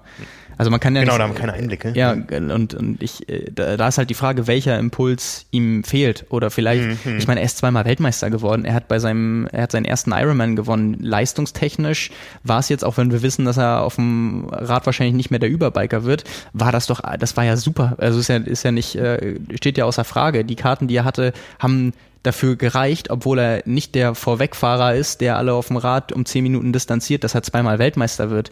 Und das ist eine also das kann man ihm nicht hoch genug anrechnen. Von daher ist es vielleicht auch einfach ein neuer Trainingsimpuls, der vielleicht auch in der Zusammenarbeit wichtig ist. Also einfach so, dass Fares ja auch jemand ist, der gesagt hat, er ist Bundestrainer, er ist nicht oft da.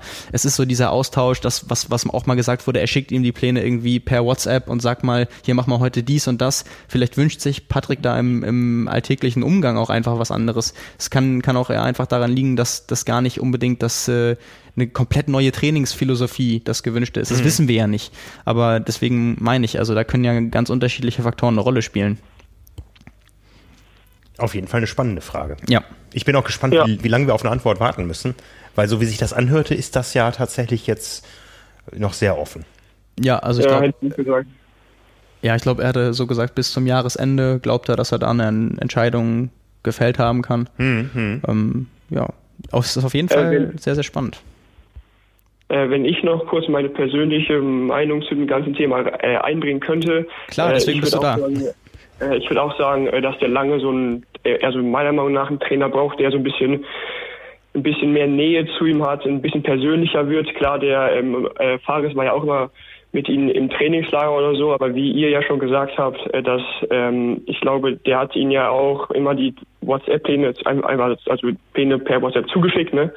Und ich würde halt sagen, dass der neue Trainer halt einfach ja so eine Art persönliche Beziehung zu ihm aufbauen müsste. Also mhm. so würde ich ihn einschätzen. Ja, genau. ja. ja. Könnte ich, könnte ich mir auch gut vorstellen, dass es einfach mal diesen neuen Impuls braucht, jemanden zu haben, den man mehrmals in der Woche sieht, äh, mit dem man dann vielleicht auch mal so arbeitet, dass da ähm, vielleicht auf einer wissenschaftlicheren Grundlage was gemacht wird. Das hatte Patrick ja auch schon mal im, im Interview so ein bisschen angedeutet. Und da ist äh, Fares sicherlich einmal derjenige, der das von der Zeit und von der Distanz her nicht leisten kann, wenn er zeitgleich Bundestrainer ist. Und, genau, äh, das wollte ich auch noch sagen. Das war, ja, wäre ein weiterer Punkt gewesen. Ja, da, also, ne? Das, das, ähm, das denke ich auch und, und auch einmal, dass äh, Fares ja als Trainer noch äh, relativ, sag ich mal, jung ist. Also dass er die auch da die Vorerfahrung ähm, nicht mitbringt, derjenige zu sein, der irgendwie am, am Beckenrand oder auf dem Rad dann die Tests selbst durchführt. Also er ist nicht der Wissenschaftler, er ist eher derjenige, der aus der Erfahrung sprechen kann, der vielleicht auch Athleten einschätzen, mit Athleten umgehen kann und dann der Typ ist, der auch klar seine Meinung sagt. Und ähm, da, da könnte ich mir auch gut vorstellen, dass da sich Patrick vielleicht jetzt nach, ich meine, es waren ja immerhin, wie viele Jahre waren es jetzt? Vier, ne? Genau, ja. ja. ja. Mhm. Das ist ja auch so ein Zeitraum, wo man sagen kann, wenn man sich als Profisportler nochmal weiterentwickeln will, dann äh, braucht man vielleicht einmal neue Reize, aber auch vielleicht einfach mal generell neue Impulse, ähm, um irgendwie den nächsten Schritt zu machen. Da ist Patrick ja bei weitem nicht der erste Sportler, der den Trainer wechselt. Das ist ja auch wirklich nichts an, an sich, nichts Außergewöhnliches. Die große Frage ist halt jetzt nur, ähm, wer es wird. Meiner Meinung nach. Ja, ich meine, man darf ja nicht vergessen, dass er unter, unter Fares und in der Zusammenarbeit mit Fares einmal Dritter, zweimal Erster auf Hawaii war. Ja, eben. Äh, das ist ja sehr erfolgreich. Und, und dann ist irgendwie dieses Jahr insgesamt Sand ins Getriebe gekommen. Also ich finde den Schritt nachvollziehbar. Ja, finde ich auch. Was heißt nachvollziehbar? Wir haben es ja so erwartet. Ja, Ja. und, und das, das ja auch schon äh, nicht erst nach dem Ausstieg auf Hawaii. Ne, da gab es ja schon so ein paar Anzeichen immer wieder. Ja. Ja, Perfekt. Dann äh, vielen Dank für die Beantwortung oder die Bearbeitung meiner Frage. ähm, hat mir sehr viel Spaß gemacht, Jungs. Vielen Dank. Und ja, wünsche ich euch noch einen, einen weiteren schönen Podcast. Ne? Dankeschön. Danke dir, bis dann. Ja, Ciao. Perfekt. Ciao. Ciao. Oh, guck mal, ich sehe jetzt auch hier das Anrufbeantworter-Symbol. Da haben doch schon einige, die könnten wir jetzt alle zurückrufen. Da haben drei Leute draufgesprochen. Äh, ja, auch relativ lange. Zweimal der gleiche, oder? ja, der hat zwei, zweimal eine Minute draufgesprochen, der andere hat 30 Sekunden draufgesprochen. Na, wenn ich, wenn ich da jetzt draufklicke, dann äh, hören wir die Ansage auf dem. Ist das laut Datenschutzgrundverordnung? Noch eine gute Frage, ja. Noch eine gute Frage, ja. ja vielleicht probieren die es ja gleich nochmal. Vielleicht probieren die es gleich nochmal. Ne? Ja, die können uns ja jetzt nicht hören, dass äh, wir uns um über, über einen weiteren Rückruf äh, freuen würden. Ne? Wir können ihn ja anrufen und sagen, ähm, Ja, vielleicht kommt noch einer durch gleich. genau.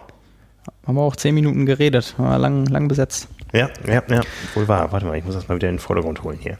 Genau. Und ich sehe auch, da waren auch, guck mal, hier alle, die rot sind, sind nicht angekommen. Mhm. Ja, Boah. deswegen meinte ich, da war viel los gerade. Krass, da waren viele Anrufe. Da waren jetzt echt viele. Eins, zwei, drei, vier, fünf, obwohl das war auch immer der gleiche hier. Ja, ein paar Mal, ne? Ja. da Direkt hintereinander. Da, hier Frankfurter Raum.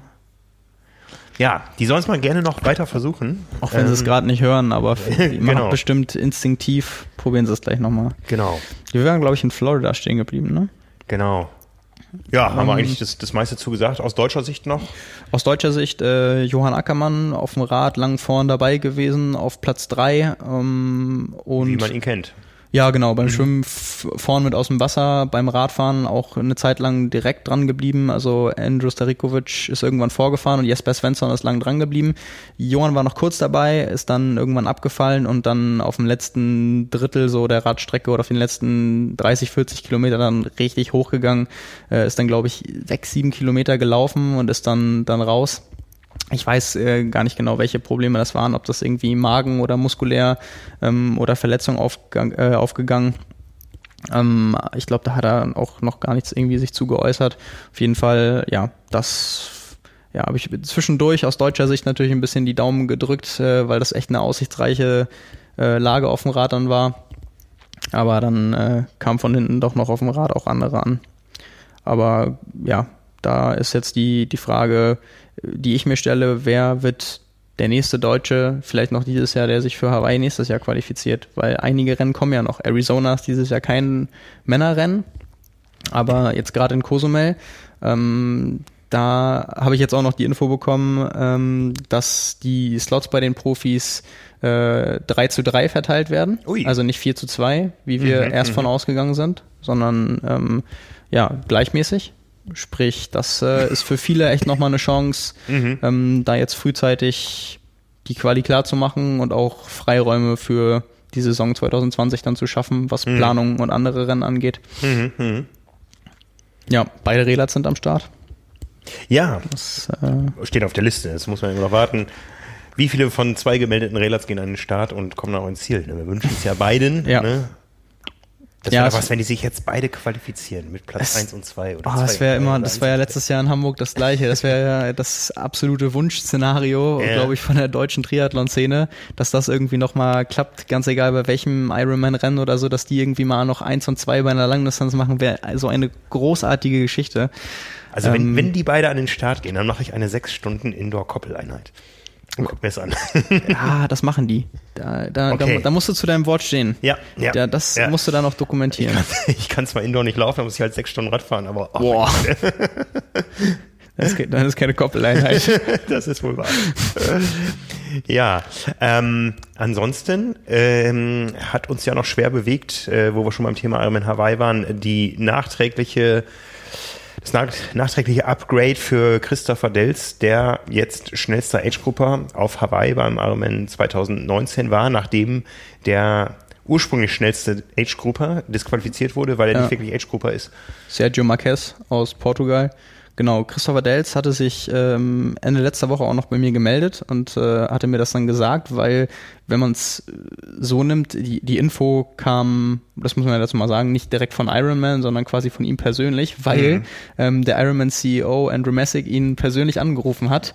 Und ähm, ja, das äh, Kuriose an der ganzen Geschichte ist, dass ähm, Christopher Dels schon auf der Strecke und dann danach äh, gesagt bekommen hat, dass der Sergio Marquez, der in seiner Altersklasse startet, als Profi schon am Start war dieses Jahr. In, in der Summe zweimal, einmal beim Ironman 73 äh, in Portugal und bei der Challenge Almere, die dieses Jahr ETU-Europameisterschaft war, ist er auch in der Elite gestartet und Neunter geworden, in 822, glaube ich. Und ähm, sprich zwei Profi-Starts und es soll wohl diese Ausrede gegeben haben dann bei Ironman, er habe nicht gewusst, dass er beim 73 Portugal als Profi an den Start ja. gegangen sei, wo ich mich natürlich frage, bei jemandem, der, wie lange ist er, der ist jetzt 39, wie lange ist er als Profi gestartet? Acht bis zehn Jahre oder so. Nee. Der wusste wahrscheinlich am Morgen dann nicht, ob er an die Profi-Startlinie gehört oder zum Rolling Start bei den Age-Groupern, der dann 10, 15 oder 20 Minuten später war. Ähm, ja, also das klingt schon sehr nach, nach einer Ausrede und ähm, ja, dementsprechend war es dann so, dass Iron Man das mitbekommen hat, weil das von verschiedenen Seiten äh, an sie rangetragen wurde und dass Christopher Delt selbst äh, am, am nächsten Tag bei der äh, Siegerehrung Sergio Marquez bei, auf, dem, auf dem Podium dann angesprochen hat. Irgendwie hier, du bist ja gestartet und so weiter. Und der hat ihm dann ins Gesicht gesagt, irgendwie, ja, nee, das letzte Mal bin ich 2012 als Profi gestartet. Und ähm, als dann Christopher Dels nachgeguckt hat äh, und offensichtlich gesehen hat, dass das nicht so war, war ihm klar, dass in dem Moment das einfach eine dreiste Lüge war, so damit da jetzt irgendwie niemand was sagt in dem Moment und er mhm. damit durchkommt, weil das war ja einfach de facto nicht der Fall. Und ähm, es gab wohl jetzt irgendwie hier den, die Vermutung, dass das beim 73 in Portugal äh, ein Fehler in der Organisation gewesen wäre. Wo natürlich absolut gegenspricht, dass er bei der Challenge Almere auch im Elitefeld bei einer ETU-EM geführt wird. Also das passiert ja nicht zufällig. Das sind dann, da sind dann einmal Ironman, einmal Challenge und einmal der Verband involviert. Mhm. Und äh, das passiert ja nicht einfach so. Und ähm, dementsprechend auch eine, eine klare Lüge von ihm. Äh, weiß nicht, was er sich dabei gedacht hat, dass er vielleicht einfach damit durchkommt oder. Naja, ich sag mal, mit den, mit den beiden Leistungen im Profifeld, die wir dieses Jahr gesehen haben, hätte er keine Chance gehabt, sich als Profi für Hawaii zu qualifizieren. Wahrscheinlich war, wollte er das unbedingt, vielleicht hängen da Sponsoren dran und so weiter. Macht sich vielleicht auch gut, Gesamt Age Group Erster zu sein, aber es war halt nicht ehrlich und von daher berechtigterweise disqualifiziert und wir freuen uns natürlich, dass wir einen zweiten deutschen Age Group Weltmeister haben. Aber wir hätten uns, glaube ich, äh, äh, ja, es, es wäre genauso okay gewesen, wenn es jetzt ein Österreicher, Schweizer oder, oder ein anderer Portugiese gewesen wäre, der nachgerückt wäre, weil da hat jemand Grenzen überschritten. Ja, absolut. Also äh, die Aussage von Christopher selbst war halt auch, dass er, dass er meinte, ihm ging es, also erstmal über allem für ihn stand, er hatte das perfekte Rennen. Also er hatte quasi das Rennen seines Lebens und es lief alles einwandfrei und das war die größte Belohnung für ihn. Und auch, dass er Zweiter geworden ist, ähm, war natürlich etwas, worüber er sich na natürlich tierisch gefreut hat mhm. und alle in seinem Umfeld auch. Und das, was ja schon erstmal ein riesiger Erfolg ist. Und ähm, das ist, und er meinte, ihm ging es im Nachhinein auch eigentlich mehr darum, dass äh, so diese, diese Dreistigkeit bestraft wird, ihn dann da bei der mhm, Siegerehrung mhm. direkt anzulügen, obwohl dann mehrere Leute dann den, den Marquez darauf aufmerksam gemacht haben, dass sie wissen, dass er gestartet ist als mhm, Profi. Ähm, also quasi da, dass da mehr für Gerechtigkeit gesorgt wird, als dann, dass er letztendlich nochmal irgendwie ein Stückchen weiter oben steht oder die Salatschüssel ausgetauscht wird mit einer anderen Plakette vorne drauf. Mhm. So, das ist halt äh, für ihn, sagt er, mehr oder weniger ähm, ja, sag ich mal, Kosmetik. Ähm, ihm ging es eigentlich eher darum, dass ihn das so aufgeregt hat, wie dann da der Umgang war und äh, eigentlich das unsportliche Verhalten. Aber na klar, wenn du dann Weltmeister bist, äh, natürlich ist das ein schönes Gefühl. Auf der anderen Seite, ich weiß nicht, wie oft ich sie auch schon als Beispiel gebracht habe, die Olympiamedaillen, die paar Jahre später verschickt werden, das tut natürlich noch mehr weh mit Sponsoren mhm. und so weiter, aber auch, äh, auch Christopher wurde des Moments beraubt, ja. dass er stehen kann, da als Weltmeister bei der Siegerehrung. Ähm, es gibt davon keine Bilder, die für die Ewigkeit sind. Er hat den Moment so als Weltmeister auch nicht genießen können. Ja. Ähm, das ist natürlich schade in dem falls, Fall. Falls du das siehst oder hörst, wir hatten am Tag nach dem Rennen bei uns in der Live-Sendung Kona Daily die Beate Görz zu Gast, die die Altersklasse W50 mit Streckenrekord gewonnen hat. Eigentlich wäre es auch dein Platz gewesen, du hättest auch in diese Sendung gehört. Ich sichere dir jetzt schon mal zu, wenn du nächstes Jahr nach Hawaii kommst, um deinen Titel zu verteidigen, dann hast du einen Platz sicher bei Kona Daily in der Woche vor dem Rennen.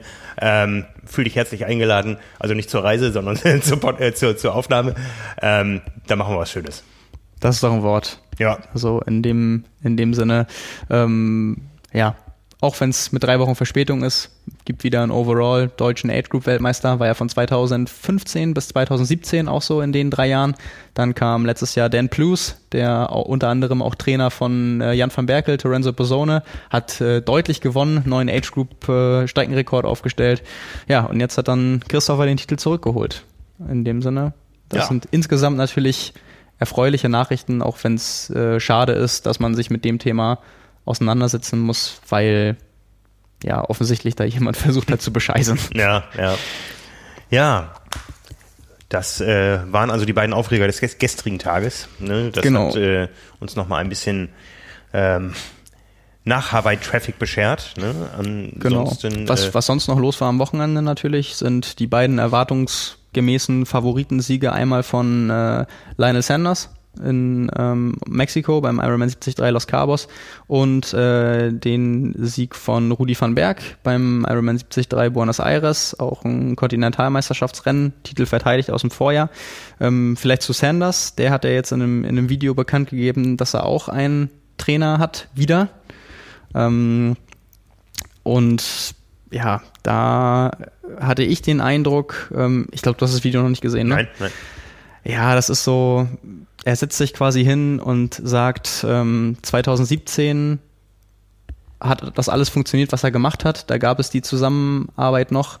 Ähm, und dann dachte, weil er, ich glaube, er bezeichnet sich dann als irgendwie arroganten Schnösel oder so, äh, weil er denkt, er weiß das dann alles besser, hat er damit aufgehört und äh, das Resultat der letzten beiden Jahre ist ja bekannt und quasi knüpft er jetzt daran an, wo er 2017 aufgehört hat, also auch trainingstechnisch vor der Saison, wo man dann einfach sagen kann, ähm, er hat jetzt einfach zwei Jahre echt verschenkt. Das war einfach nicht nötig, weil er sagt selbst, ähm, er hat, das ist ja immer so sein, sein Mantra, ne? Wenn, wenn er verliert, wenn was nicht gut läuft, dann lernt er dadurch. Aber mittlerweile hat er in den letzten Jahren, und das ist, ist nicht mal böse gemeint oder schlecht, hat er ja auch so viel gelernt, der hat ja jetzt alles erlebt. Die größten Erfolge, das war sein 25. Ironman 73-Sieg am Wochenende und äh, hat Ironman-Rennen gewonnen, mehrere, hatte zwischenzeitlich mal für kurze Zeit die Ironman-Weltbestzeit. Also der hat ja auch auf den Distanzen alle schon abgerissen, war Vize-Weltmeister und also er hat diese ganzen Lehren alle schon gehabt und die Schlüsse gezogen. Er macht, er kriegt das nur einfach nicht hin,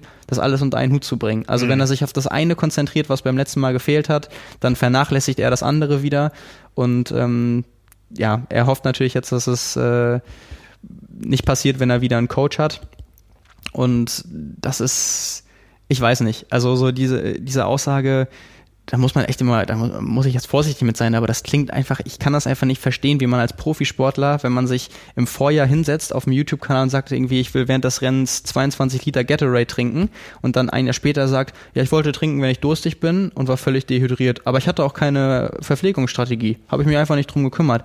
Wo ich mir so denke, das, also wie, wie kommt sowas zustande? Das kann doch nicht sein. Das ist doch, un, also das ist doch auf jeden Fall Teil der normalen Vorbereitung davon. Gerade wenn es, wenn du Profi bist und gerade wenn du weißt, dass du auch Chancen auf, aufs Podium hast. Und ähm, deswegen macht das echt so den Eindruck, als wenn er da jemanden braucht, der zum richtigen Zeitpunkt mit dem Finger drauf zeigt und das mit ihm irgendwie durchgeht oder mal anspricht. Und äh, mir fällt jetzt der zweite Name von seinem Coach nicht ein. Er ist David mit Vornamen und dann auch was David Dave Tilbury oder so. Tilbury mit, mit Nachnamen ist aber gekoppelt und David mit Vornamen. Ähm, bin ich mir gar nicht sicher, ob es äh, David Dave Tilbury ist oder ja, auf jeden Fall. Zumindest jemand, den, den man hier nicht kennt bisher. Ja, die, also äh, als quasi Berater, Schrägstrich Trainer von Sanders vorher, mit dem er immer mal wieder gearbeitet hat. Ach, ist der gleiche dann. Genau, genau. Okay. Also deswegen meine ich, er hat die Zusammenarbeit ist eigentlich nur wieder aufgenommen. Und ähm, das ist einfach, die zwei Jahre hat er echt verschenkt. Also sieht er auch selbst so. Aber das ist natürlich bei dem Potenzial, was er hat und bei der irgendwie Leidenschaft und auch Opferungsbereitschaft, ähm, es ist einfach blöd. Ich glaube, das sieht ja. er auch, auch selbst so, weil das ist einfach Zeit, die, die ging jetzt verloren. Und äh, war ja auch mal irgendwie ein schöner Kommentar ähm, irgendwo, wenn, wenn äh, Lionel Sanders seit 2014 einen vernünftigen Trainer mit enger Zusammenarbeit gehabt hätte, wäre er schon Hawaii-Sieger geworden. Mhm. Und ähm, ja, ich weiß nicht, ob das äh, so fernab davon ist, aber besteht natürlich jetzt so ein bisschen die Gefahr, dass er unvollendet ist und äh, derjenige ist der bei, der bei den Mitteldistanzen die größten Erfolge oder die, die, die meisten Erfolge vorweisen kann, Vize-Weltmeister geworden ist, etliche Ironman-Rennen gewonnen hat, äh, aber es nie geschafft hat, auf Hawaii das Rennen hinzulegen. Ähm, aber lassen wir uns mal überraschen. Also noch, der, das vergisst man ja auch mal, der ist ja noch relativ jung, ich glaube 31 oder 32, also der hat noch ein, ein paar Jahre. Ähm, das war aber jetzt noch so für ihn eine relativ große Neuigkeit, weil ja. er vorher immer gesagt hat, er will keinen Coach, er braucht keinen Coach, man kann ihn sowieso nicht coachen und er muss das alles selbst lernen und man vertraut sich selbst am meisten und da hat er jetzt wahrscheinlich auf die harte Tour gelernt äh, und auch wenn er zu allen Konkurrenten guckt, das war auch eins von seinen Argumenten, ähm, wenn alle Konkurrenten das anders machen und erfolgreicher sind als er über einen längeren Zeitraum, dann musste ja was dran sein. Sprich, ja, er hat die Zeit einfach verloren und ist jetzt auf die harte Tour gelernt. Mhm. Und ja, kann man gespannt sein, äh, was dabei rauskommt. Ja, und Stichwort Rudi van Berg, da hast du dich etwas intensiver mit beschäftigt? Genau. Ich habe, äh, ja, das sind ja immer die Aufgaben, muss ich ehrlicherweise gestehen, die mir mit am, am meisten Spaß machen. äh, ich habe mir immer die Mühe gemacht, weil Rudi van Berg zu den Athleten gehört, die ziemlich äh, transparent auch mit ihren Daten umgehen, Trainingsdaten und Wettkampfdaten, Schrägstrich Aufzeichnungen. Wir hatten ja nach der 73 WM auch schon verschiedene äh, Wattzahlen und Leistungsdaten von der Radfahrt hier, von verschiedenen Athleten. Da war Rudi van Berg ja auch dabei, der in, in Nizza den schnellsten Radsplit äh, insgesamt hatte. Und da habe ich jetzt, äh, jetzt ist er quasi in der Offseason, Buenos Aires am vergangenen Wochenende war sein letztes Rennen dieses Jahr. Und da habe ich mal von fünf Rennen dieses Jahr seine Leistungsdaten genommen auf dem Rad, seine Radsplits und seine Laufzeiten und äh, die jeweils miteinander verglichen. Also mal rausgestellt, äh, wie viel Watt beispielsweise hat er getreten, teilweise auch bei welcher Herzfrequenz da ist. Es ist sehr, sehr interessant. Bei von fünf Rennen glaube ich, viermal war es äh, und bei dem fünften gab es keine Herzfrequenzaufzeichnung. Vier oder dreimal. Exakt auf den Schlag 170 BPM, also Schläge pro Minute im Schnitt für mhm. die gesamte Radfahrt. Also super konstant übers mhm. Jahr weg. Also mhm. von Mai bis mhm. äh, November gehen quasi diese, diese Daten. Fünf Rennen. Ähm, er hat ja dieses Jahr drei Ironman 73 Kontinentalmeisterschaften gewonnen, ist äh, Dritter in Nizza geworden, äh, Dritter bei The Championship und zweiter beim Ironman 73 Oceanside. Also war sicherlich einer der konstantesten äh, Athleten in diesem Jahr. Und da habe ich von fünf Rennen das jetzt quasi mal gegenübergestellt und ähm, ja, ist glaube ich ist glaube ich ziemlich interessant geworden. Also ist äh, jetzt online bei bei Trimark oder auf trimark.de. Genau, ich habe es selbst noch nicht gesehen. Oh, passend dazu, ähm, also wer das noch nicht gesehen hat und sich dafür interessiert, dann gehst du jetzt mal ran ich und wir übernehmen dann wieder. Carbon und Laktat, hier ist der Frank. Ja, hallo, hier ist der Marco Singer. Hallo. Ja, cool, dass noch einer reicht. Äh, ich wollte mal nachfragen, äh, es wird ja immer in Trainingsbereichen geredet vom Prozentsatz her. Ja. Oder? Äh, da, äh, wie stelle ich denn das genau ein oder wie mache ich denn das genau oder wo kriege ich denn die Bereiche her? Das habe ich irgendwie keine Ahnung von.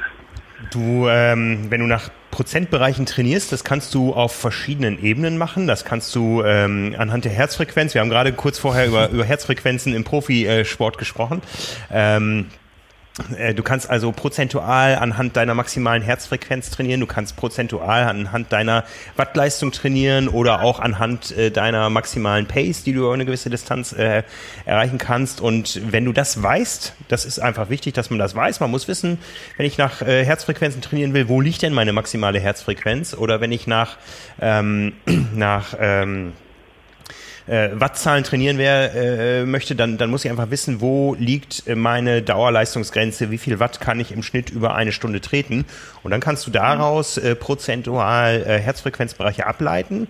Das haben wir gerade als Tabelle aufgestellt auf ähm, der Seite trimark.de slash Trainingsplan für unsere neuen Trainingspläne, die wir gelauncht haben. Und ähm, ja, da muss jeder so seinen eigenen Weg finden, auch was zu seinem Equipment passt. Äh, hast du jetzt ein Wattmesser, hast du ein Pulsmesser oder weißt du ziemlich genau, was du über über fünf oder über zehn Kilometer laufen kannst. Und ähm, wenn man diese, diese ähm, Leistungsgrenzen kennt, dann kann man da was raus ableiten. Ja, ich, ich schalte mich auch, ich schalte mich auch gerade noch einmal ein. Hier ist Simon, hi. Ähm, Hallo. Also der, der Goldstandard wäre natürlich, wenn du eine Leistungsdiagnostik machst. Weil dann hast du sowohl, das kannst du ja sowohl beim, beim Radfahren als auch beim Laufen machen. Und dann weißt du ja wirklich ganz genau, wo deine Trainingsbereiche liegen. Und ähm, das wäre natürlich das Optimum, aber ist natürlich auch klar, sowas kostet 200 bis 250 Euro, das kann und will sich nicht jeder leisten, äh, sprich, das, das wäre quasi der Optimalfall, wenn man das aber nicht machen will, machen kann, ähm, dann gibt es halt die Möglichkeit, auf solche Tests zurückzugreifen und dann quasi irgendwie von Maximalbeleistung, äh, Max Maximalbelastung äh, die Leistung runterzubrechen in Prozent eben über Herzfrequenz oder Tempo oder Watt. Und dann kannst du beim Radfahren natürlich entweder einen FTP-Test äh, machen, ganz egal wie der aussieht, 20-Minuten-Test oder Rampentest, ähm, oder beim, beim Laufen dich daran orientieren, was deine ähm, aktuelle Bestzeit über eben, was Frank schon sagte, die verschiedenen Distanzen ist und äh, dich daran orientieren. Aber wollte ich, wollte ich nur noch mal sagen, wenn man es dann ganz genau machen will, wäre immer das Beste, man macht eine Leistungsdiagnostik. Mhm. Okay. Ja, ich bin jetzt im Januar bei Steps in Köln, Okay. Mhm. äh, aber jetzt für ein Bikefitting Ja. Ja. und äh, dann, ja, da werde ich die dann vielleicht doch auch nochmal drauf ansprechen dann. Was sind denn deine Ziele fürs nächste Jahr? Äh, also ich habe dieses Jahr meine erste Kurzdistanz gemacht in 2.12 Mhm. Und Ist ja schon nicht so äh, schlecht, ne? Also 2,12 ist ja Das schon ist mal, schon richtig ist ja gut, schon mal eine ja. Zeit. Ne? Mhm. Ja, also wenn ich irgendwas mache, dann will ich dann immer auch in Anführungszeichen konkurrenzfähig sein, sage ich mal, und auch eine gute Zeit machen. Ja.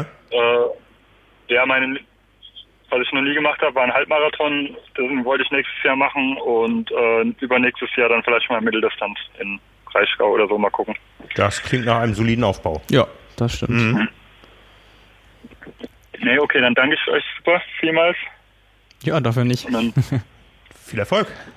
Ja, viel, viel, viel Spaß dabei, viel Erfolg. Vielen Dank für deinen Anruf. Mhm.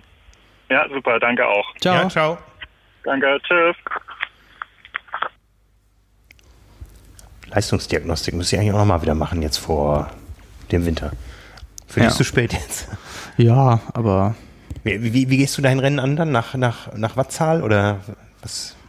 Das Problem ist ja, ich weiß nicht, wie das Klima an dem Tag Hm. sein wird. Also ich werde, glaube ich, so ein bisschen entscheiden danach, wie das, wie das Rennen lief. Ich habe natürlich so ein bisschen meine Zahlen im, im Kopf, aber ich, ich werde einfach schauen in erster Linie, wie es mir, wie es mir geht. Und also ich, ich, ich weiß, auf, über welchen Bereich ich auf gar keinen Fall rüber kann. Und da bin ich auch wirklich jemand, da halte ich mich total strikt dran, selbst wenn ich mich super fühlen sollte, gerade am Anfang. Äh, sind drei flache Radrunden mit unterschiedlichem Wind. Ja, genau. Ja, dreimal 60 Kilometer. Also darüber werde ich auf gar keinen Fall gehen und dann, je nachdem, wie weit ich das nach unten justiere oder wie ich das angehe, ähm, muss ich dann so ein bisschen spontan äh, entscheiden. Aber ich werde auf jeden Fall versuchen, da echt behutsam das anzugehen, um nicht am Ende ganz groß zu platzen. ja, das äh, ganz große Platzen auf der Langdistanz.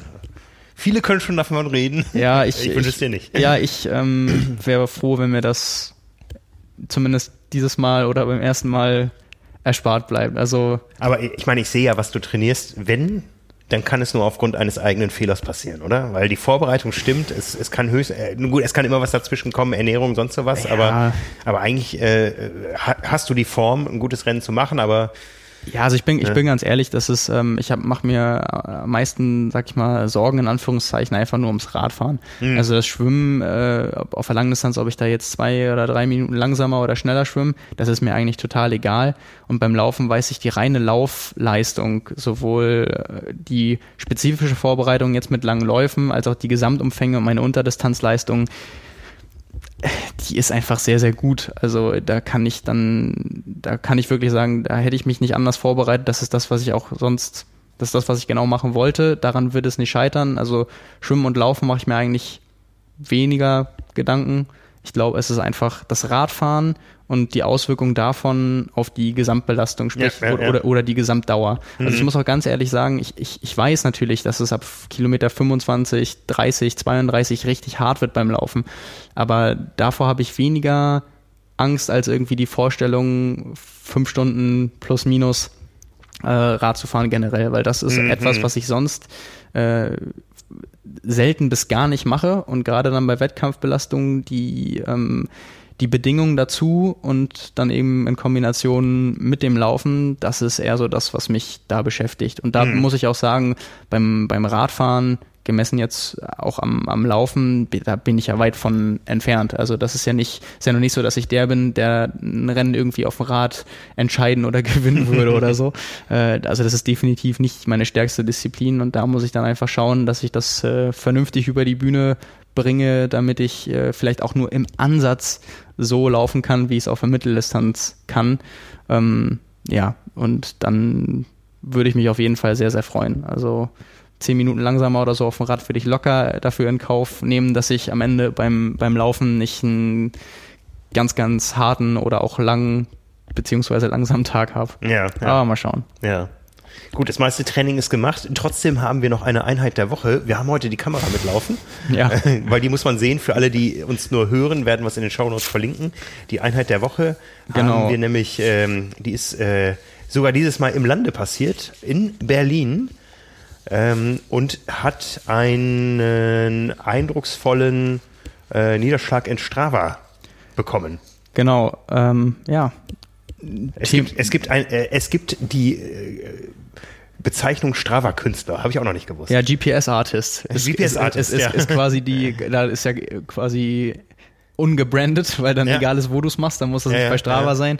Ich Ähm, erinnere, mal, äh, erinnere mich, dass mal einmal jemand in Paris äh, die Umrisse des Landes Frankreich trainiert hat. Und so hat jetzt in Berlin ein Strava-Künstler namens Gary Cordery, ja. der ist geradelt, 100 Kilometer und hat dabei ein, ein, ein Bild gestaltet. Genau, ich weiß nicht, ob man das sehen kann. Das hängt jetzt davon Aber- ab, ob die Gesichtserkennung von Sony wirklich so gut ist. Ich glaube, es ist einfach zu hell. Ah, Ne? Ähm, Aber wir, wie gesagt, wir verlinken es darunter. ein Versuch noch. Ja, wir verlinken es drunter auf jeden Fall. Ja. Auf jeden, also die, die Aktivität heißt äh, Bruderkuss. Es geht um den, um das Jubiläum 30 Jahre Mauerfall. Ähm, sprich Gorbatschow und Honecker als Strava-Kunstwerk dargestellt. Und äh, sehr, sehr spektakulär. Also ähm, das muss man sich dann, auch wenn ihr uns hört, äh, dafür müsst ihr euch das tatsächlich einmal angucken, um das äh, komplett zu sehen und zu verstehen. Äh, absolviert im Herzen Berlins ähm, als äh, Radfahrt 100 Kilometer. Und äh, ja, also die müssen wir jetzt nicht drüber sprechen, wie die genauen Daten sind, weil daraus geht auf jeden Fall hervor, es musste halt ein Kunstwerk werden. Es ist keine sportliche Aktivität. Es gibt ja immer so dieses Verhältnis äh, von, von Moving Time zu äh, Elapsed Time, also quasi die gesamte Dauer mit Pause eingerechnet und die Bewegungsdauer. Äh, ja, und äh, das Ganze hat quasi 48 äh, Stunden und 54 Minuten gedauert. Äh, sprich, da ist ein bisschen Zeit ins Land gegangen, um das so hinzukriegen, aber äh, dementsprechend ist es auch geworden. Also das ist, kann man wirklich als Kunstwerk bezeichnen. Mhm. Ja, Das ist ja. echt, echt stark. Und ähm, ja, wenn ihr mehr davon sehen wollt, könnt ihr auch mal googeln. Da gibt es äh, Seiten, wo sowas zusammengetragen wird und äh, das ist teilweise sehr unterhaltsam. Und wenn einem langweilig ist jetzt in der Offseason, man kann sich ja Strecken selbst bauen. Also wenn einem nicht wichtig ist, ob man mal kreuz und quer durch den Wald oder über ein Feld muss, dann kann man sich ja auch seine Aktivität mal so bauen, dass das danach schick aussieht. Dann kriegt man vielleicht ein paar Kudos mehr bei Strava. Bei mir sieht's immer, immer aus wie Vatopia. Ja, ich habe sowas auch noch nie gemacht. Ich habe mir das auch schon ein paar Mal vorgenommen, irgendwie mir so eine Strecke zu bauen und irgendwie so, dass es abgefahren aussieht. Aber ähm, was mir aber schon mal gelungen ist, äh, bei äh, Intervalleinheiten auf dem Rad, dass meine Herzfrequenzkurve so aussieht wie die Frisur von Bart Simpson. wow, wow, Weißt du, so Zacken, aber dann halt nicht ganz runter, sondern halt so immer wieder die Okay. gleichmäßige Kurve hoch und dann äh, kurz runter und wieder hoch. bei so Sachen wie irgendwie 10 mal 40, 20 oder so. So kann das beim Ironman auch aussehen nachher mit den Gehpausen. Oh, hör auf. Nein, hör auf, hör auf mir. Angst zu machen. Ja, gut. Ich äh, würde sagen, wir sind damit am Ende der heutigen Aufnahme, Ja. der heutigen Episode. Also es war lustig, mal mit einigen von euch äh, zu sprechen. Wir beiden werden uns jetzt sicher hier noch die Dinge anhören, die auf dem äh, Anrufbeantworter gelandet sind. Genau. Ich glaube, beim nächsten Mal machen wir das mit Vorzimmer. Dann kann die Vorzimmerdame ähm, die Anrufer hinhalten und schon mal schon mal uns äh, reinskypen, um welches Thema es geht und so, dass wir vorbereitet sind. Aber es war ein Experiment. Ich finde, es war unterhaltsam. Ja, auf jeden Fall. War es war ja auch einfach mal so ein äh, unser Anliegen, irgendwas äh, einmal zum Jubiläum zu machen Mhm. und in irgendeiner Form mal andere Interaktionen stattfinden zu lassen. Also schreiben könnt ihr uns immer, äh, das wisst ihr ja, Feedback geben auch, Kritik auch, ähm, aber so dieser persönliche Austausch und dann eben nicht, wir haben ja auch überlegt, oder mein Vorschlag war ja auch, wenn man irgendwie Sprachnachrichten schicken kann, kann man die ja einblenden und so weiter, wo wir dann auch gesagt haben oder überlegt haben, nee, also schöner wäre schon, wenn wir das irgendwie schaffen, auch technisch, dass man äh, live im Podcast miteinander reden kann. Ähm, also das war ja einfach auch mal irgendwie die, die Idee dahinter, was äh, das einfach mal auszuprobieren und was Ja. Neues zu machen und den Anlass dazu jetzt als Jubiläum zu nutzen. Ja, ihr seht, wir werden sicher nicht müde werden mit neuen Ideen. Ja, von daher freuen wir uns darauf, dass jetzt so die Wettkämpfe Hawaii so langsam abgeklungen sind, mehr oder weniger. Ja. Und dass wir äh, ein bisschen grübeln können, was wir denn Neues anbieten wollen, auch im zweiten Jahr von Carbon und Laktat, ja, was jetzt eben morgen beginnt. Und ja, von daher danken, uns, danken wir euch erstmal für, für eure Treue über das erste Jahr und äh, ja, freuen uns, da diesen Weg weitergehen zu können mit euch. Genau, von mir auch. Dankeschön für ein Jahr Zuhören, die schon von Anfang an dabei sind vielleicht und äh, natürlich auch danke an alle, die dazugekommen sind. Ähm, ja, und dann hören wir uns nächste Woche wieder. Da bin ich noch da. Die Woche drauf bin ich nicht da. Ja, vielleicht finden wir eine Möglichkeit, das auf die Ferne zu bringen. Ja, Haben schauen wir schon mal. geschafft, ne? Genau. Schauen wir mal. Gut. Alles Besten klar. Dank. Ciao, ciao. Ciao.